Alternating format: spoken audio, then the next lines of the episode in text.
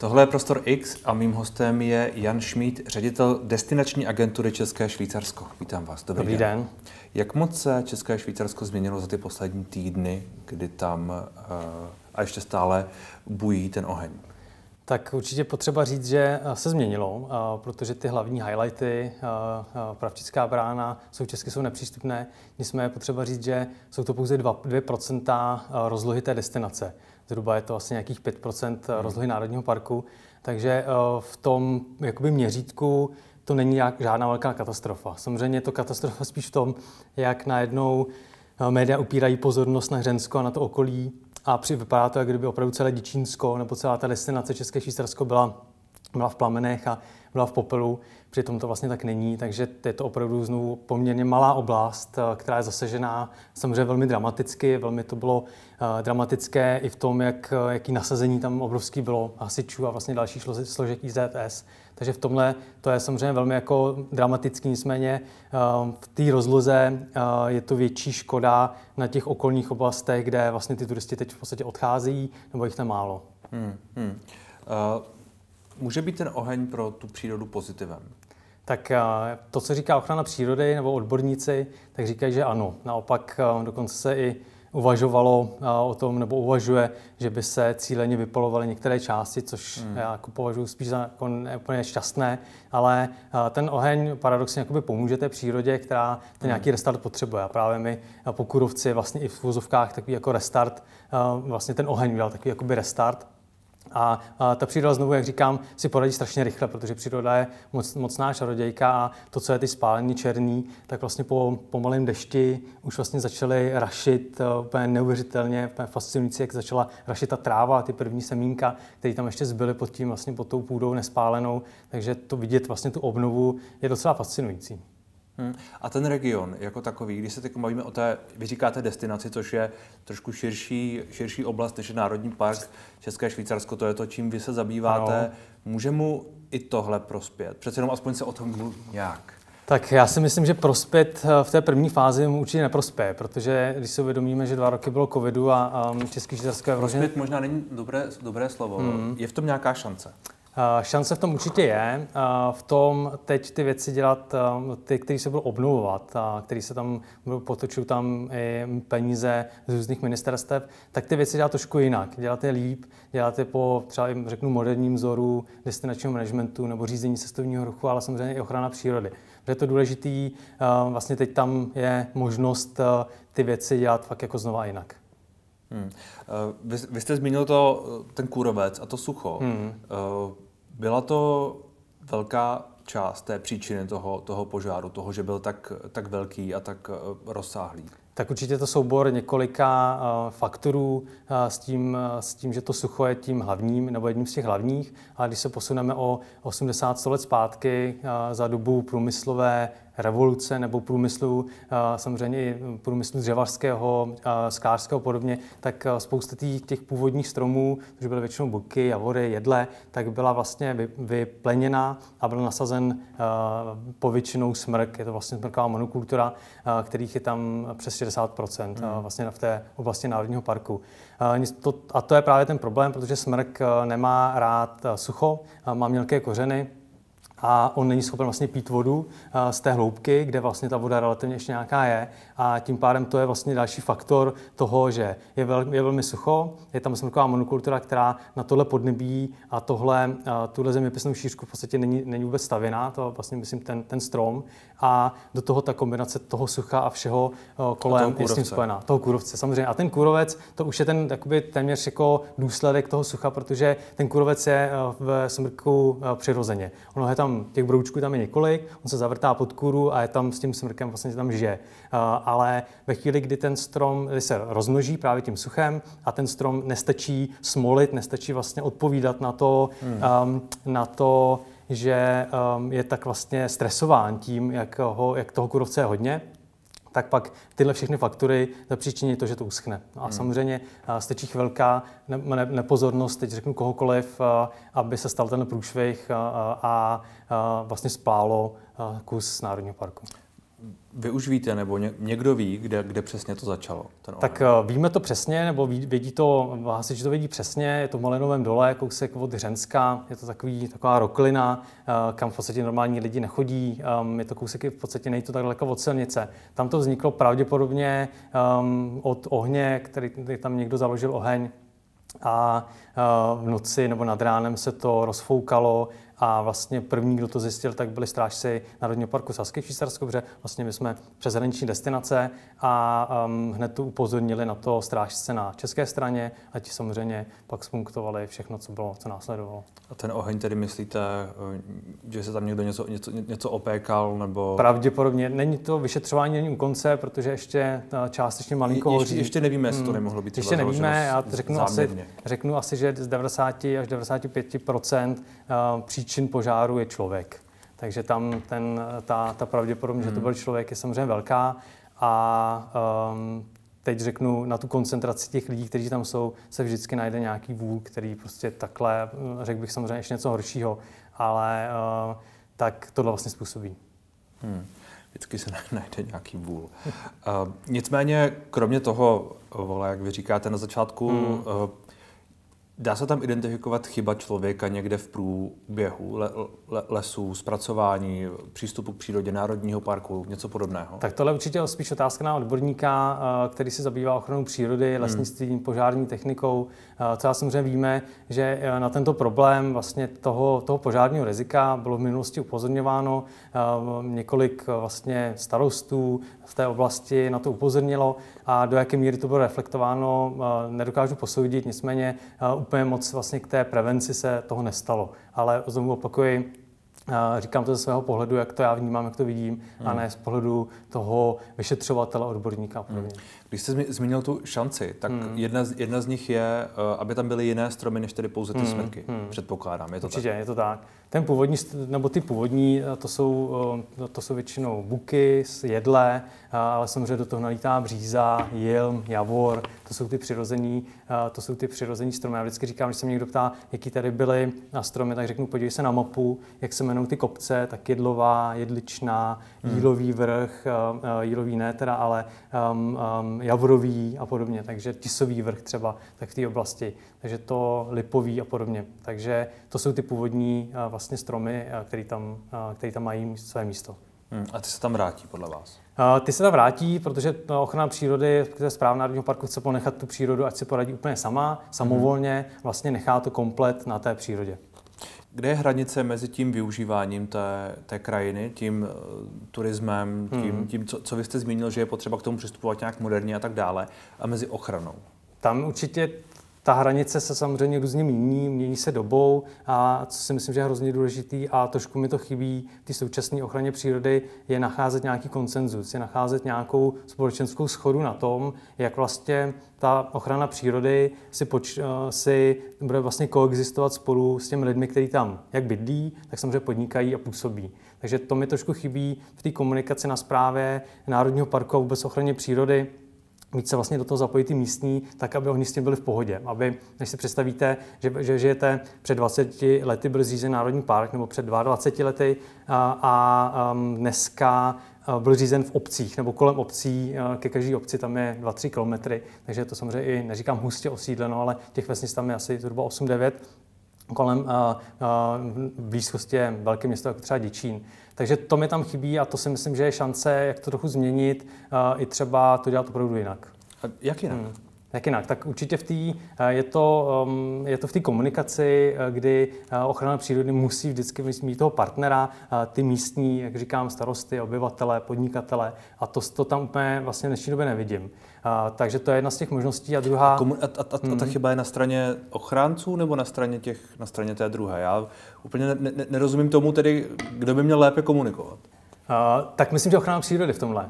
Tím mířím na ochranu přírody, která v tom svém pojetí současným, kdy se vlastně má poměrně konzervativní přístup. Je samozřejmě k ochraně přírody, k tomu, jak pustí, nepustí turisty místní do té přírody, do toho národního parku, tak si myslím, že to by měla být mnohem větší jako diskuze. A ta diskuze mi tam chybí v té komunikaci a té diskuzi. A není ten konzervatismus de facto skoro logicky spojen s tou ochranou přírody, teď konzervatismus, ochrana, to je v podstatě jedno slovo. Není to vlastně logické, že oni tam ty lidi pustit nechtějí, protože ti lidé, někteří z nich jsou nepochybně volové, by tam mohli něco dělat. Tak to by se mohli zavřít komplet všechny národní parky nebo komplet všechno, co je cenný, ale to, aby jsme vlastně tu přírodu obdivovali. Nebo jedna z funkcí národního parku je samozřejmě ochrana přírody a jedna z dalších funkcí je, že tam dáme přístup lidem, kteří vlastně uvidějí tu krásu. Protože kdybychom ty parky zavřeli v celé Evropě, tak prostě se nedostaneme do Alp, nedostaneme se do Plitvických jezer, nedostaneme se na Grand Canyon, se podívat do Spojených států a podobně. Takže je vždycky potřeba tam jako hledat ten balans toho. A i to, řeknu obráceně, ten cestovní ruch je určitá příležitost pro ten region, jak vlastně ty lidi tam můžou podnikat, pracovat. A znovu říkám, to jsou často v Českém Švýcarsku a v té destinaci jsou často malí podnikatelé. Jsou to menší hotely, rodinné, penziony, restaurace, půjčovny, poskytovatele služeb a tak dále.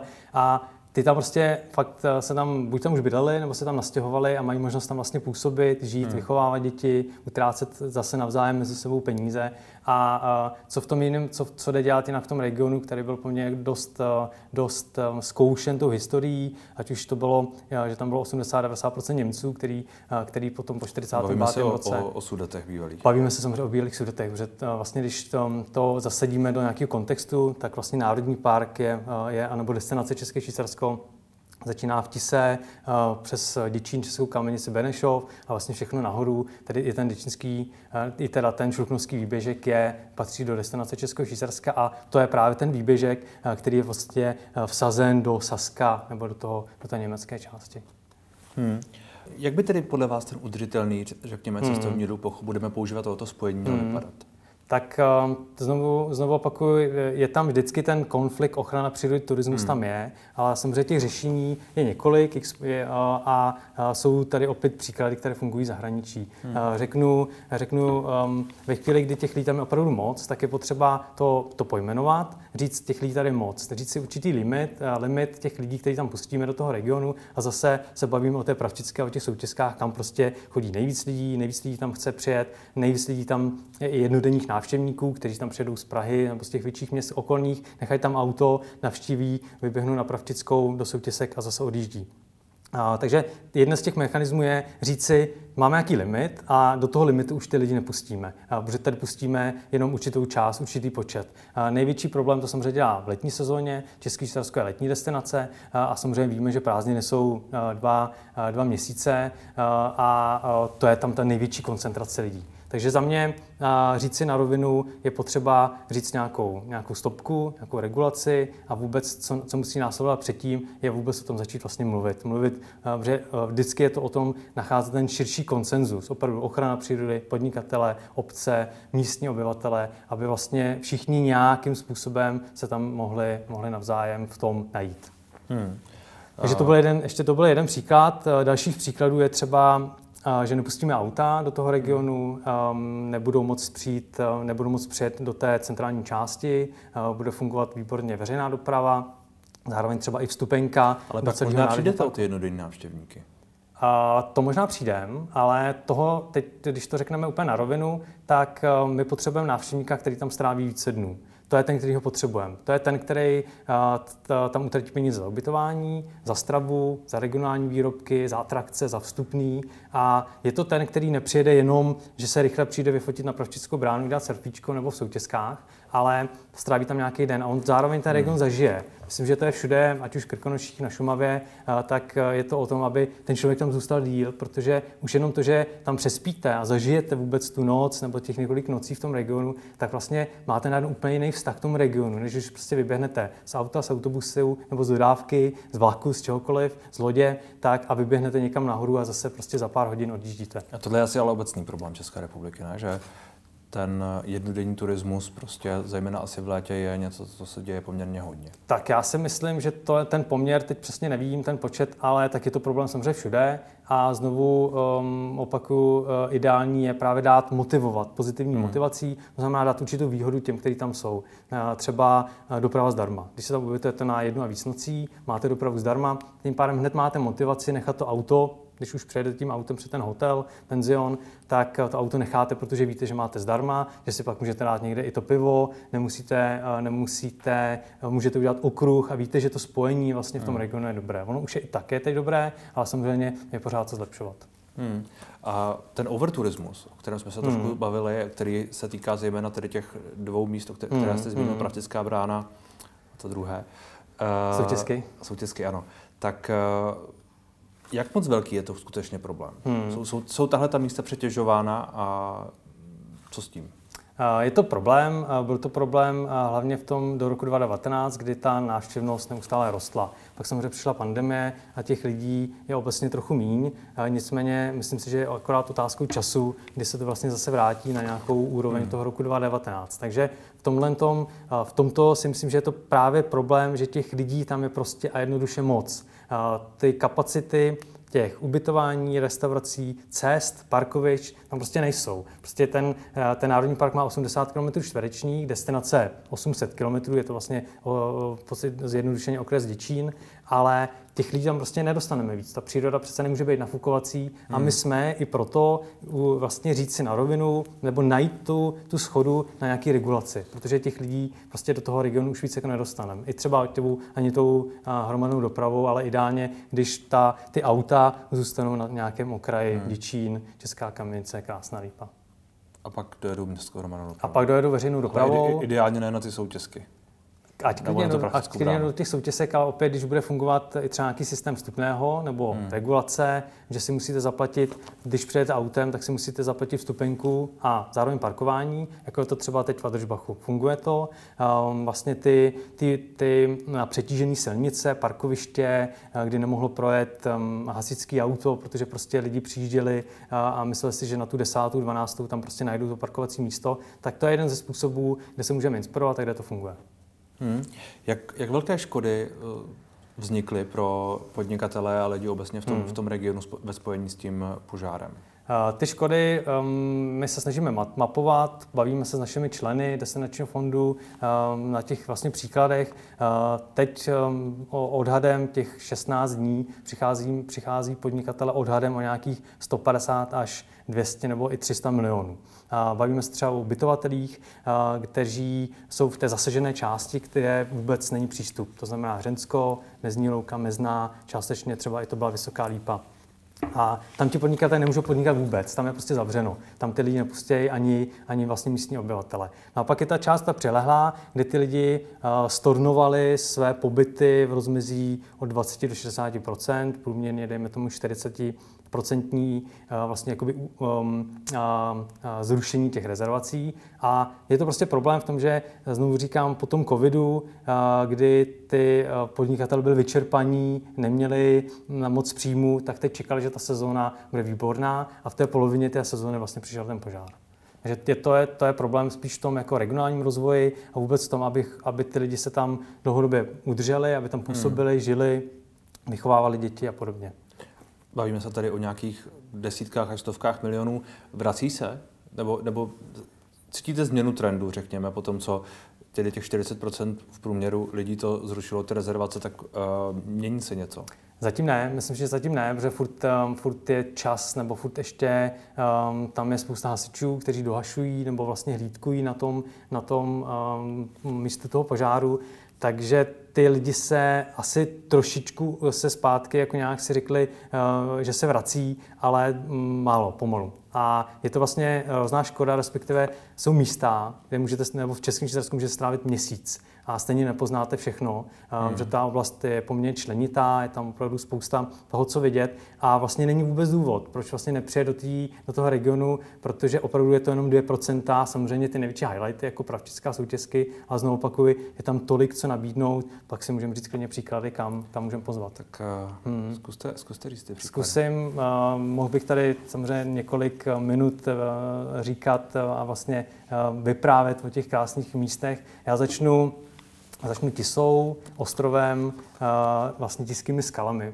Krásné skalní město, kde můžete vzít děti a vlastně několik celý den strávit vlastně takovým blouděním v těch skalách na malém i velkém okruhu. Takže to je typ. Samozřejmě Děčín obecně jako takový středisko toho regionu, kde můžete zažít jako kulturu, tak samozřejmě je tam možnost vyžití zámky, ale i třeba adrenalin jako Ferraty, jízda na raftech, na kánoji, je tam Lapská cyklostezka, takže to je další typ. A se s Děčínským sněžníkem jako rozhlednou. No a potom jednoznačně Třichovické vyhlídky, nebo obecně Třichovice.